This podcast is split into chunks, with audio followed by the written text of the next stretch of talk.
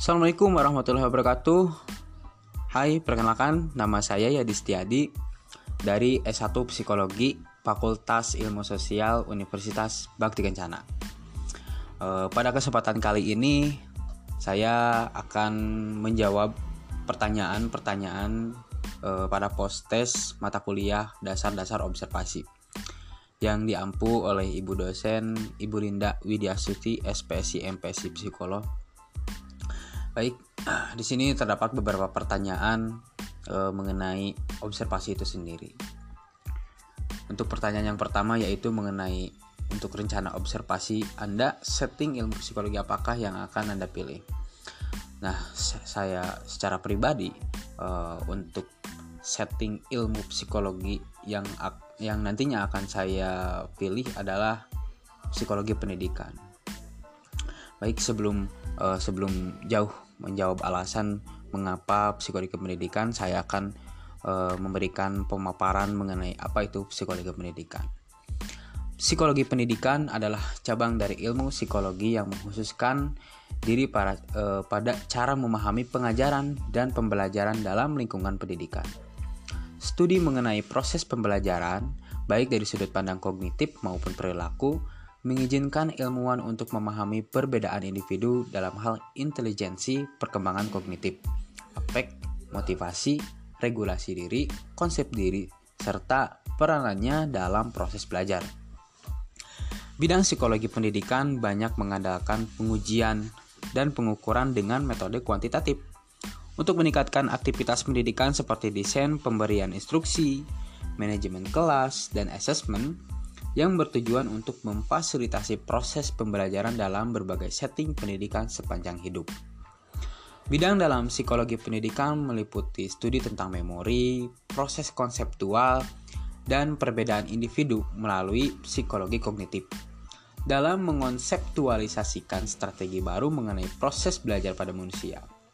Psikologi pendidikan telah dibangun atas dasar teori operant conditioning, fungsionalisme, structuralism, konstruktivisme, psikologi humanistik, psikologi gestalt, dan pemrosesan informasi.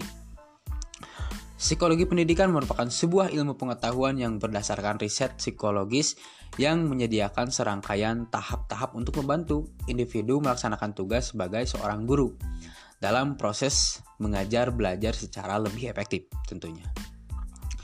Definisi ini hanya sebatas pada proses interaksi antara guru siswa dalam kelas. Psikologi pendidikan pada masa awal perkembangan dan pemanfaatannya belum dikenal banyak orang, tetapi sering seiring dengan perkembangan sains dan teknologi, akhirnya lahir dan berkembanglah secara resmi sebagai sebuah cabang khusus psikologi yang disebut psikologi pendidikan. Pada umumnya para uh, para ahli memandang bahwa Johann Friedrich Herbert adalah bapak psikologi pendidikan. Namanya diabadikan sebagai nama sebuah aliran psikologi yang disebut Herbertianisme pada tahun 1820-an. Konsep utama pemikiran Herbertianisme adalah uh, apresiat, apresiatif mass, sebuah istilah yang khusus diperuntukkan bagi pengetahuan yang telah dimiliki individu. Dalam pandangan Herbert, uh, proses belajar atau memahami suatu bergantung pada pengenalan individu terhadap hubungan-hubungan antara ide Yohana, ide baru dengan pengetahuan yang telah dimiliki.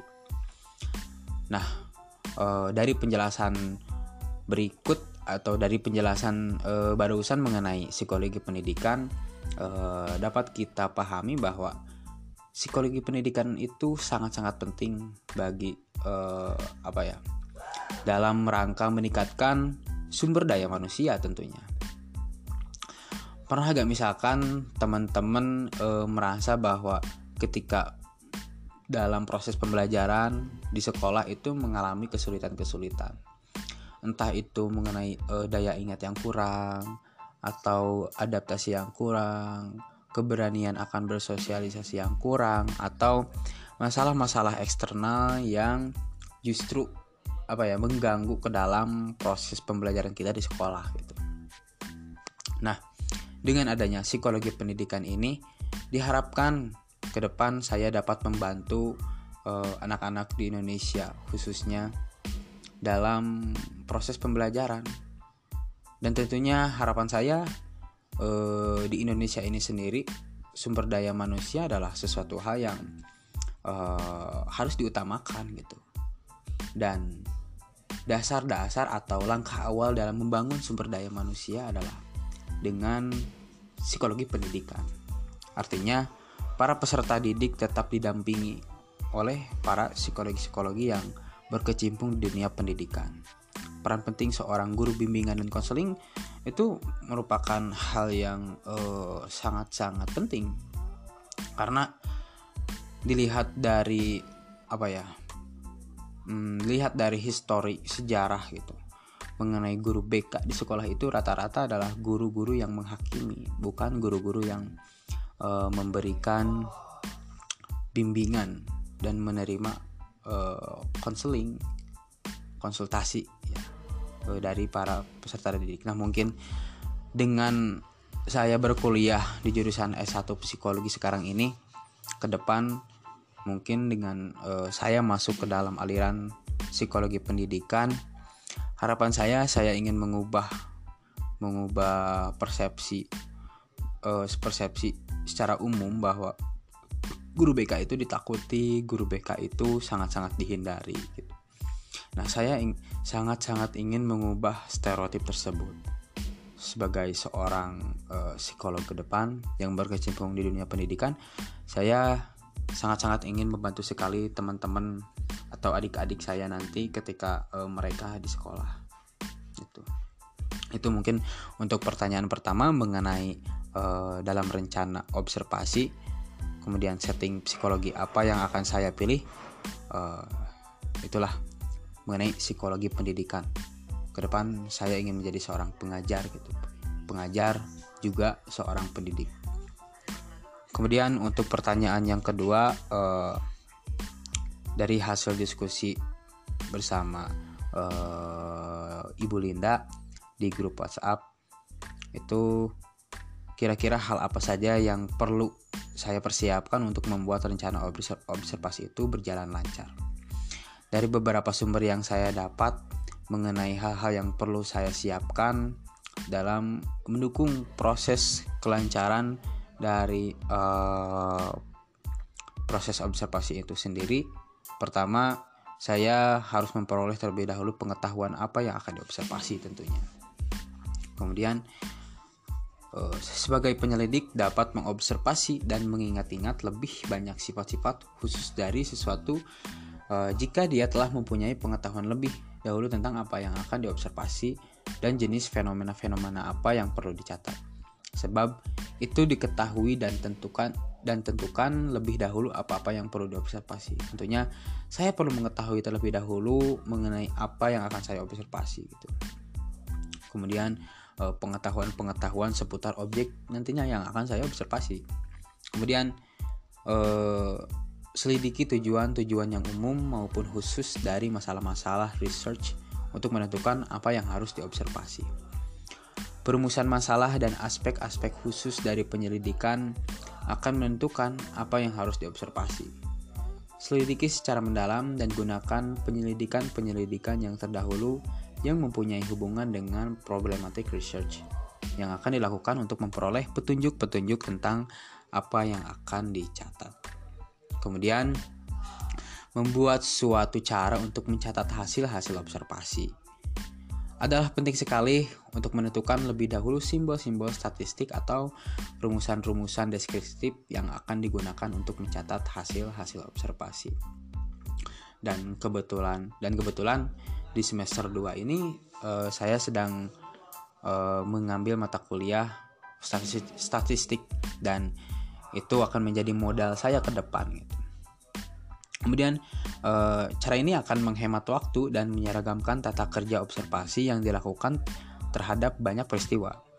Banyak orang merasa perlu mencatat-catat hasil observasi, tetapi tidak berhasil untuk melakukan itu karena ketiadaan cara pencatatan yang efisien. Maka dari itu, e, ilmu statistika yang sedang saya e, pelajari ini um, menjadi modal yang sangat-sangat penting untuk saya ke depan dalam melakukan observasi nantinya. Kemudian untuk melaksanakan itu umumnya digunakan checklist. Checklist akan e, menghemat pencatatan sampai minimal dan jika dibuat secara cermat akan memungkinkan penyelidik mencatat secara teliti unsur-unsur khusus dari gejala yang akan diselidiki. Kemudian mengadakan e, adakan dan batas e, batasi dengan tegas macam-macam tingkat kategori yang akan digunakan kecuali mencatat jumlah frekuensi dari suatu jenis tingkah laku. Kerap kali perlu e, sekali penyelidikan mengetahui e, besar kecilnya jenis tingkah laku. Kemudian adakan observasi e, secermat-cermatnya, e, catatlah tiap-tiap gejala secara terpisah. Kemudian ketahuilah baik-baik alat pencatatan dan data cara mencatat sebelum melakukan observasi. Nah, itu mengenai hal-hal uh, yang perlu saya siapkan dalam rencana observasi uh, dari poin-poin yang tadi saya sampaikan itu menjadi uh, sesuatu hal yang perlu saya siapkan.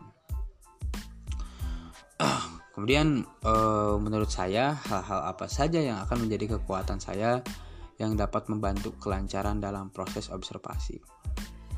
Tentunya dengan minat saya uh, yang condong ke psikologi pendidikan uh, mengobservasi seorang peserta didik akan menjadi sesuatu hal yang menyenangkan. Dan ketika saya uh, melakukan sesuatu hal yang menyenangkan saya akan uh, melakukannya dengan seenjoy mungkin menikmati uh, tugas-tugasnya menikmati setiap setiap tahapannya dan saya rasa dengan ketertarikan itu akan menjadi sebuah kekuatan saya untuk uh, saya melancarkan rencana atau proses dalam mengobservasi sesuatu hal. Itu. Jadi kalau menurut saya yang menjadi kekuatan da, e, dalam membantu kelancaran dalam proses observasi adalah saya harus tertarik dulu dengan objek yang akan saya observasi. Tentunya di dunia pendidikan e, di dunia psikologi pendidikan ini uh, saya ingin membantu sekali. Saya, saya ingin sekali membantu teman-teman atau adik-adik yang sedang uh, belajar di sekolah gitu. Saya ingin membantu meningkatkan sumber daya manusia tentunya. Kemudian uh, mengenai penjelasan secara singkat tahap-tahap pelaksanaan observasi yang akan uh, saya jalani uh, yang meliputi perumusan kemudian penentuan penentuan subjek studi pendahuluan, menentukan konsep atau rencana observasi, menentukan judul observasi. Uh, dari beberapa sumber juga yang uh, saya dapatkan mengenai uh, hal itu, mengenai tahapan-tahapan yang harus saya lalui itu secara singkat uh, inilah Eh, mengenai poin pertama tadi uh, yaitu mengetahui memperoleh pengetahuan yang akan diobservasi. Tentunya nantinya dalam observasi yang akan saya uh, lakukan mungkin saya akan mengambil contoh salah satu apa ya maksud dan tujuan dalam saya melakukan observasi dalam memperoleh pengetahuan artinya saya harus mencari tahu menggali informasi mengenai peserta didik itu sendiri. Bagaimana karakter seorang peserta didik, kemudian eh, minat dan bakat dari peserta didik itu sendiri. Kemudian dalam menentukan tujuan umum dan tujuan khusus, tentunya eh, secara umum saya ingin eh, membantu para peserta didik itu untuk meningkatkan prestasi akademiknya. Eh, kita membantu untuk mereka dalam menjalankan uh, pembelajaran di sekolah gitu. Secara khususnya ya saya ingin membantu mereka secara lebih mendalam lagi. Jadi tidak tidak secara umum, tapi secara khusus lagi saya akan masuk ke dunia mereka masing-masing uh, dalam melakukan observasi itu sendiri. Saya ingin menggali satu persatu dari objek-objek yang nantinya akan saya uh, ambil untuk observasi. Kemudian uh, membuat tata cara observasi uh, dari mulai metode yang akan saya gunakan itu seperti apa, kemudian alat-alat yang saya butuhkan itu apa saja, kemudian membatasi dengan tegas hal-hal yang akan diobservasi. Artinya uh, saya perlu membuat batasan-batasan dalam melakukan observasi itu sendiri karena itu memang harus. Kemudian melakukan observasi dengan secermat-cermatnya tentu dalam hal mengobservasi sesuatu saya per, uh, perlu benar-benar dengan uh, perlu secermat mungkin karena informasi yang akan saya dapat dari hasil observasi itu menjadi sesuatu hal yang penting bagi ke kelangsungan uh, si peserta didik itu sendiri. Kemudian membuat hasil catatan-catatan dari observasi itu, kemudian memahami pencatatan dan penggunaan alat. Gitu.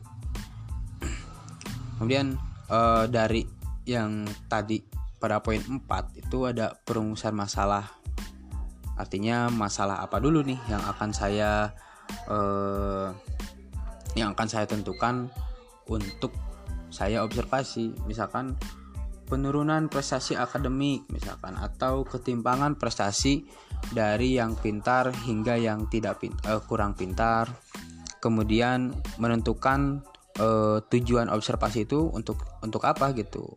Kalau dari saya pribadi tujuan observasi itu ya untuk menggali informasi kemudian dari informasi tersebut ditemukan beberapa permasalahan-permasalahan dan kemudian dari permasalahan-permasalahan tersebut menjadi jalan untuk e, mencari solusi yang tepat bagi permasalahan itu sendiri. E, mungkin saya akan mengambil salah satu contoh yaitu mengenai e, penurunan prestasi akademik e, di bagi para peserta didik. Kemudian menentukan subjek penelitian, studi pendahuluan, kemudian menentukan konsep atau rencana-rencana observasi yang akan saya lakukan, kemudian menentukan judul observasi itu sangat-sangat penting kita memberi judul uh, dalam suatu kegiatan observasi yang yang nantinya akan kita lakukan atau seakan saya lakukan. Nah mungkin uh, sejauh yang saya pahami mengenai observasi dan mengenai uh, setting ilmu psikologi apa ke depan yang akan saya pilih itu mungkin pada kesimpulannya harapan saya ke depan saya benar-benar mampu optimal ketika nantinya saya berkecimpung di dunia uh, psikologi khususnya dunia pendidikan. Saya ingin membantu para peserta didik saya ingin membantu anak-anak di, di Indonesia uh, meningkatkan sumber daya manusianya gitu uh, sebagaimana mestinya hakikat seorang manusia yang mempunyai akal dan pikiran yang harus dioptimalkan serta potensi-potensi lainnya. Ya, mungkin itu penjelasan uh, dari saya mengenai beberapa pertanyaan pada post test uh, ini. Semoga bermanfaat, semoga menjadi gambaran umum bagi teman-teman yang mendengarkan ini mengenai observasi, kemudian setting ilmu psikologi dan lain-lain. Mungkin dicukupkan sekian dari saya. Assalamualaikum warahmatullahi wabarakatuh